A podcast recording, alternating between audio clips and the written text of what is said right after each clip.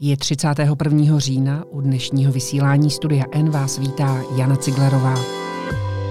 Dnes o zvláštních lidech, které si prezident zve na hrad a o prvních knížkách deníku N, které dneska večer pokřtíme. Nelze v této souvislosti nepřipomenout, že vlajka prezidenta republiky má vetknuto heslo Pravda vítězí. Ať je pro nás vždy živoucí a inspirující.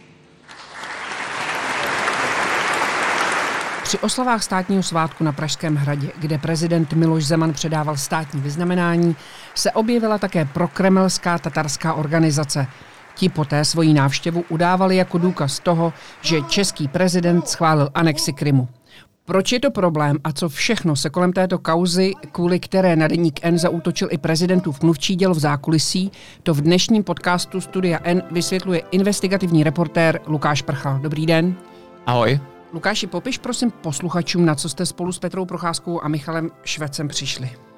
Tak přišli jsme na to, že uh, prezident, respektive jeho uh, tým hradní, pozval na recepci po předávání státních vyznamenání 28. října na hrad i pro ruské separatisty z Krymu, které Kreml využívá pro šíření propagandy na uh, ruském okupovaném Krymu. Proč prezident pozval zrovna tyhle lidi?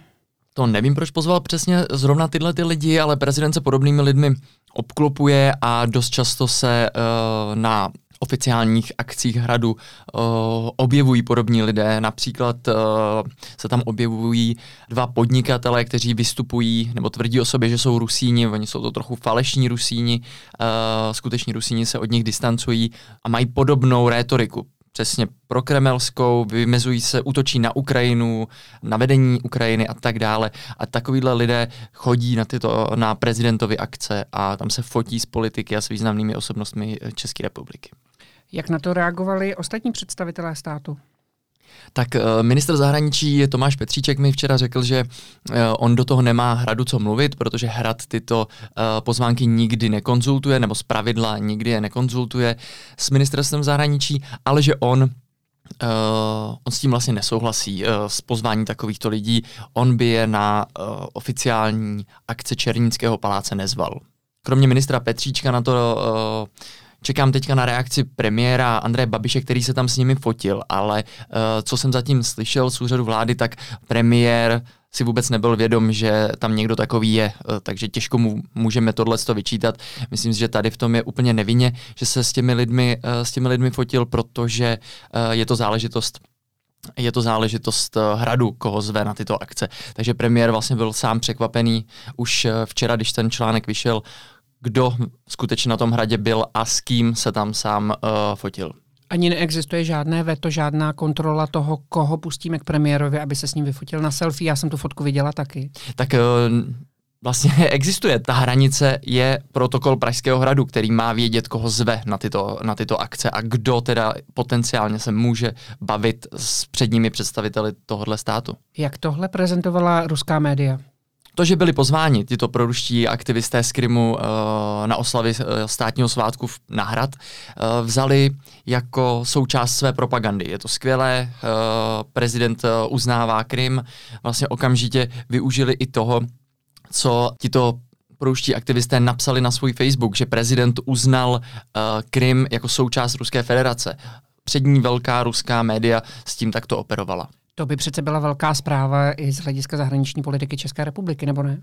Ano, samozřejmě, ale všichni jsme čekali, eh, nebo já jsem se nedomníval od začátku, že by prezident něco takového prohlásil, protože už jednou k tomu měl jakýsi náběh, ale pak z toho couval a řekl, že to tak nemyslel a uh, vlastně dodnes považuje anexi Krymu za nelegitimní, za neoprávněnou a špatnou. Tohle vy jste se... Aspoň oficiálně tedy. Tohle vy jste se snažili ověřit si u mluvčího prezidenta Jiřího Ovčáčka. Co se kolem toho dělo? Já jsem poslal panu, uh, panu řediteli otázky s tím, že bych potřeboval vědět tedy, jestli pan pre- prezident změnil názor uh, a svůj pohled na uh, ruském okupovaný Krym.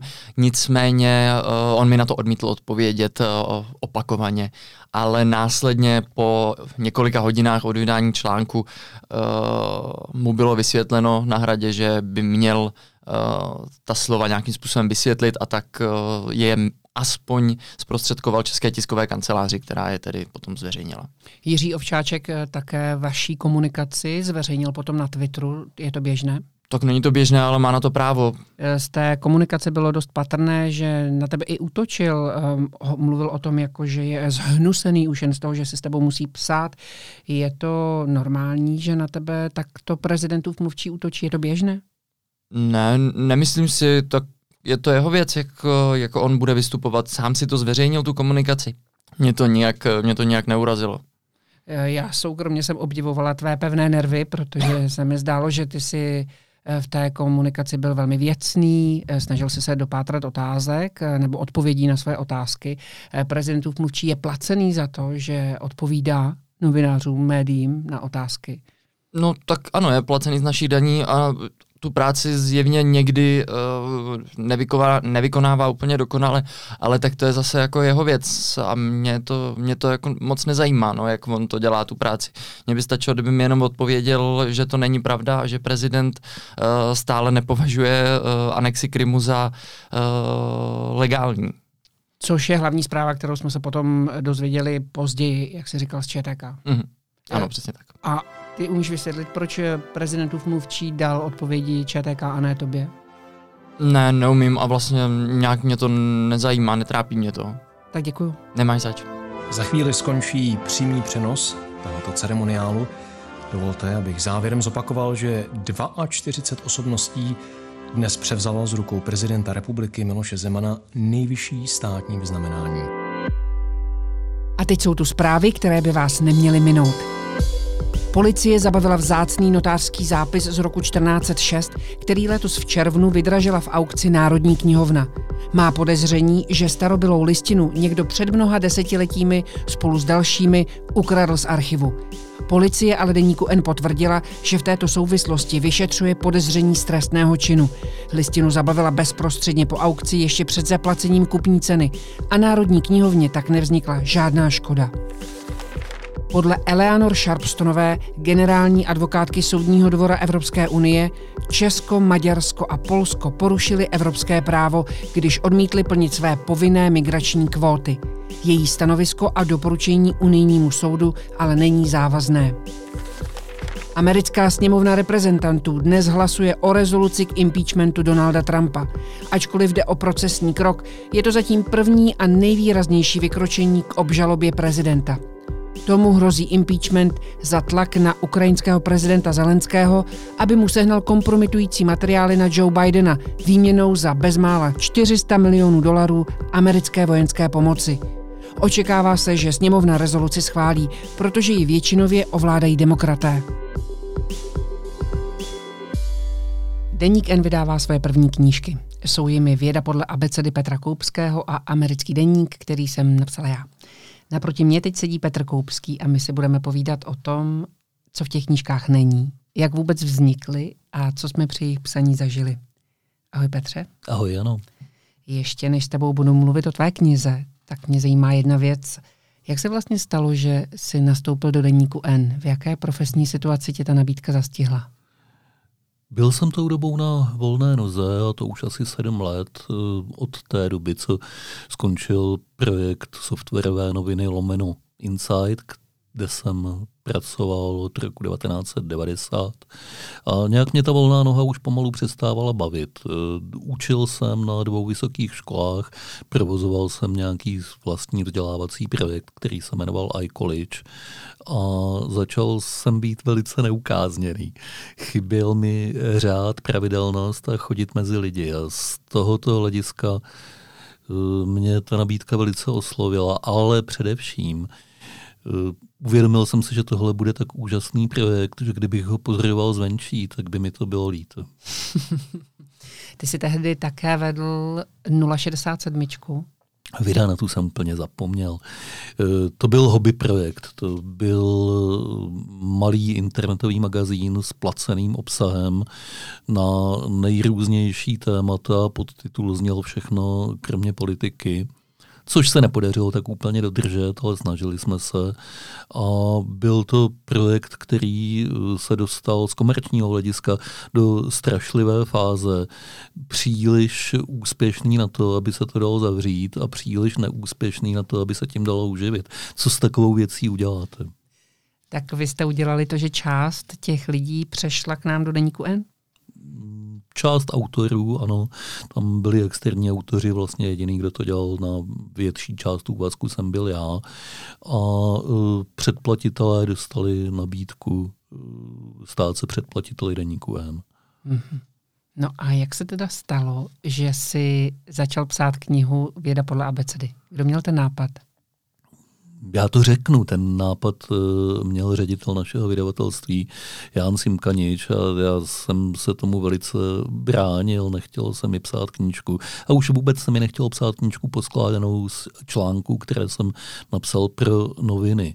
Uh, mně tenhle typ knížek obecně nesedí, protože je to každý pes jiná ves. To nemluvím o tvé knize, Jano, které se ještě dostaneme, tu já vidím jinak. Ale Jen aby... hodně, hodně novinářů vydává vydává knížky poskládané ze svých fétonů, čet, komentářů. Mě to moc nebaví. Nechtěl jsem takovouhle další knížkou přispět. A, takže se to udělal jinak? Takže jsem to nakonec udělal jinak, protože šéf je konec konců šéf, v tomhle případě je to šéf šéfa, dokonce no a hádejte se s takovým člověkem. Takže jsem se rozhodl, že předělám svoje texty, připíšu k ním hodně nových a udělám z toho zábavný slovníček, kde od každého písmene české abecedy bude alespoň jedno heslo týkající se nějak přírodních věd. Ta kniha má podtitul nebo takový pracovní podtitul kniha, ve které nechybí ani ně, um, tak jsem si šla hned uh, vyhledat ten odborný ten termín pod ně a zjistila jsem, že to je velmi neodborná, netechnická věc. To se pleteš, obsah toho hesla je technický. Jenom, Jadra, jenom abych připomněla. Eh, ale je to celé o umělé inteligenci, protože tohle heslo se zabývá tím, jak Facebook a jiné sociální sítě cenzurují obsah v tomhle případě proti obrázkům, které se ve Spojených státech pokládají za nevhodné. Tím se vlastně pružně dostáváme k tvé knize. Ty tam máš na tohle téma eh, rozsáhlou kapitolu, jak se liší vnímání eh, právě třeba odhaleného ženského ňadra ve Spojených státech a u nás. Přesně tak. Já jsem na rozdíl od tebe neudělala většinu té knížky novou. Já jsem ponechala ty stávající deníky. Některé jsem musela upravit a dopsat kvůli délce, ale vlastně přidala jsem jenom pět nových deníků, které ještě nikdy nevyšly a takovou velkou úvodní kapitolu, která schrnuje to, jak jsem se vlastně do Spojených států dostala a proč jsem se tam ocitla.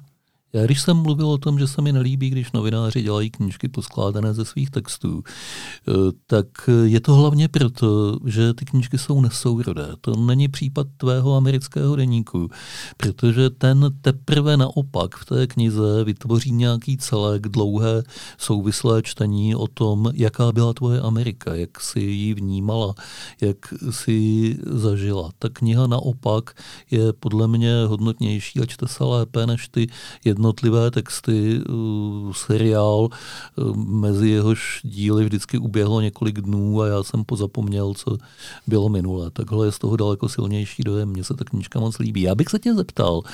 Děkuji. Já bych se tě zeptal, co si myslíš, že je optimální doba pobytu v cizí zemi, aby o ní člověk mohl něco psát. Říká se, že to nesmí být příliš mnoho, že pak už ztratíš odstup a už vlastně nevíš, co říct, nemáš ten čerstvý pohled. Co si myslíš ty?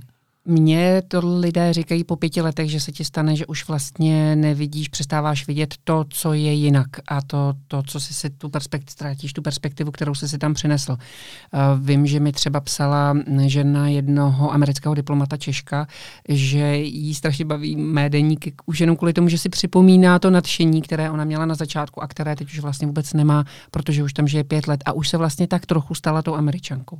My jsme tam byli necelé tři roky, takže jsem tu americkou perspektivu do sebe ještě nedostala tolik. Ale zároveň tím, že jsem pracovala jako spravodajka, a to si myslím, že máme, že mají spravodajové společné, ty si vlastně musíš ponechat ty české oči, protože v té zemi musíš popisovat a vybírat si to, co je zajímavé pro tvoje české publikum a ne eh, pro to lokální místní publikum. A mnohokrát se mi stalo, že zprávu, kterou jsem považovala za třeskutou, za ohromnou, mi můj eh, redakční šéf eh, Honza Kudláček řekl, že vlastně to není pro český trh zajímavé. A tyhle ty oči se musíš ponechat, aby to vlastně pořád bylo k něčemu nebo nějak přínosné. Já si myslím, že právě tohle je na tvé knize velice dobře vidět, že je českýma očima. Ty to tam většinou nezdůrazňuješ nijak přehnaně, ale pořád je to vlastně text o tom, jaké jsou rozdíly mezi Amerikou a, a životem u nás. A dost často ti to vychází eh, pozitivně pro tu Ameriku. Mám pocit, že to pár lidí i podráždilo, že to není úplně tón, který chtějí slyšet eh, všichni. Jak na to reaguješ?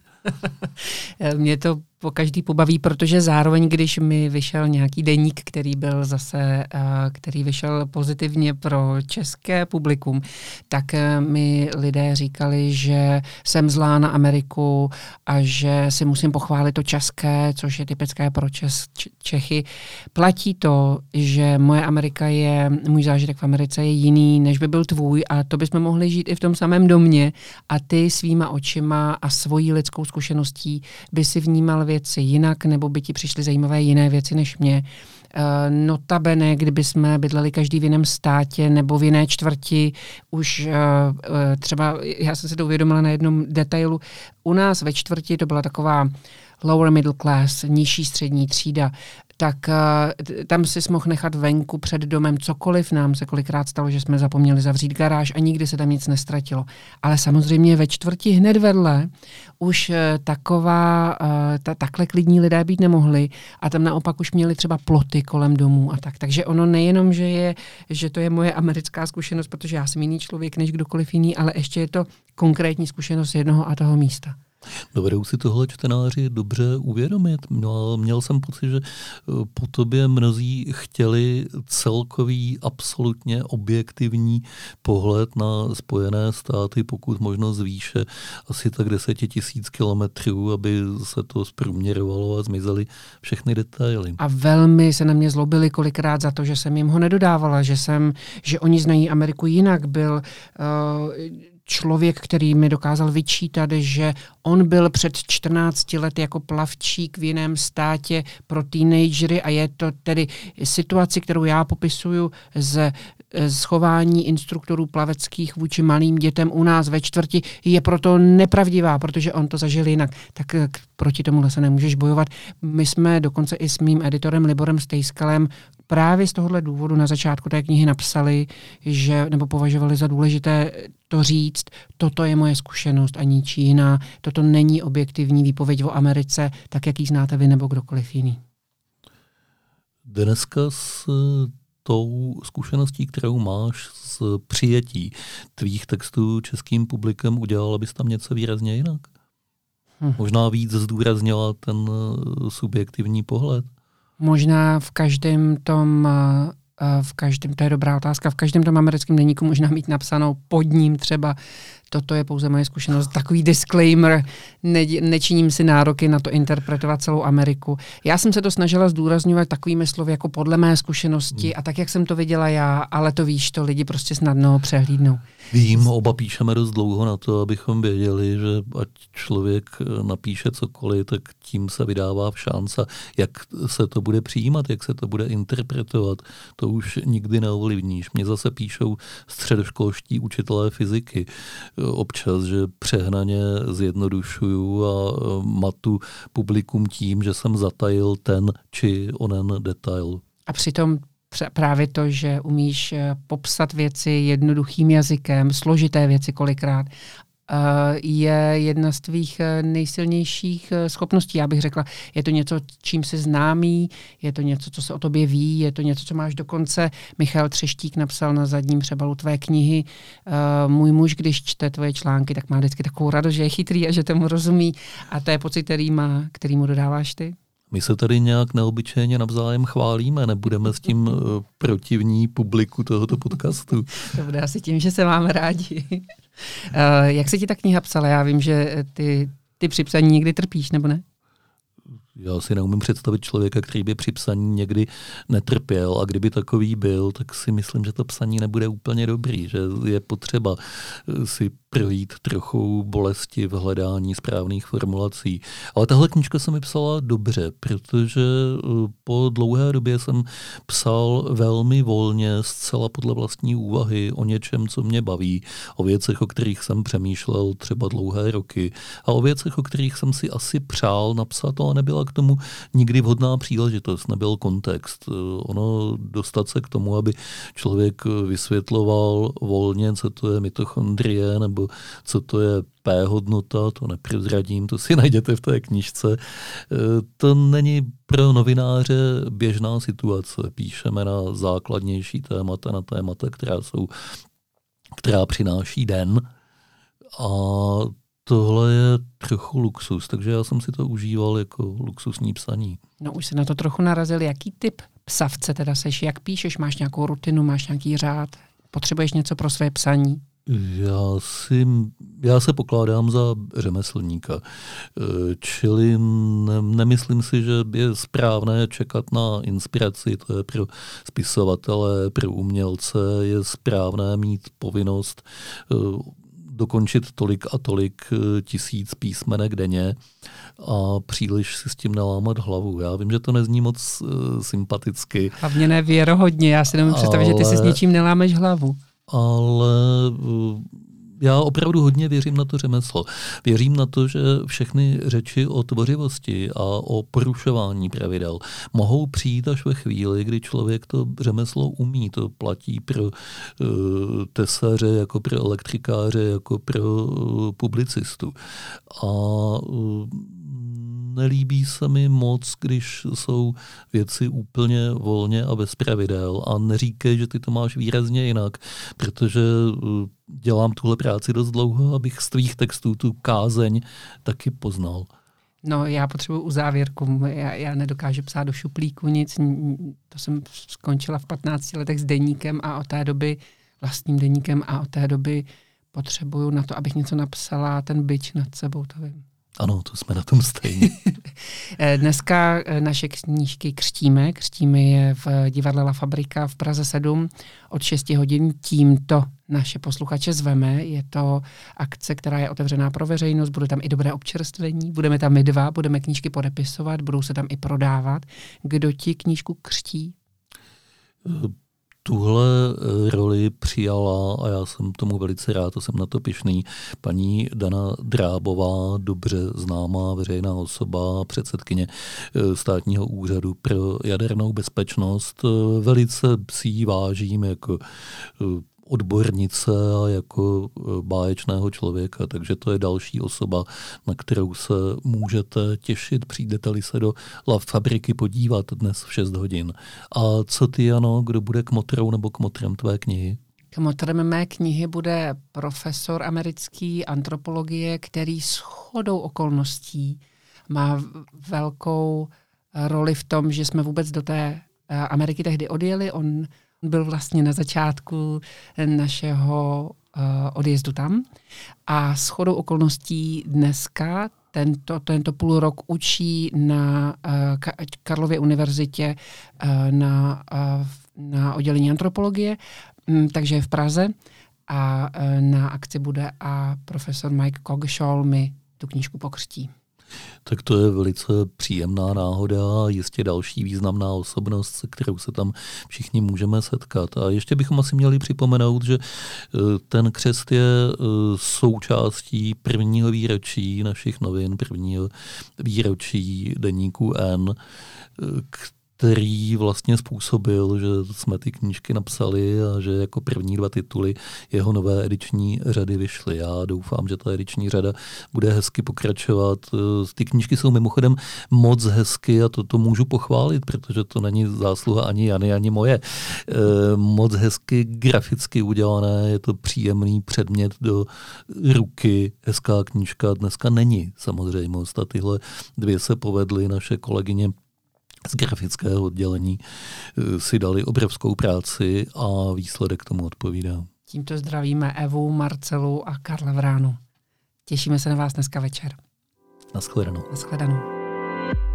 No a protože tady dneska není Filip Titlbach, ale jsem tady já, tak nebude žádná jízlivá poznámka, ale přidám kulturní tip. Přijďte dneska v 6 hodin do Pražského divadla La Fabrika v Praze 7, kde já i Petr Koupský a celý deník N slavíme narozeniny, naše první, a zároveň pokřtíme knížky Věda podle abecedy a americký deník. Těšíme se na vás.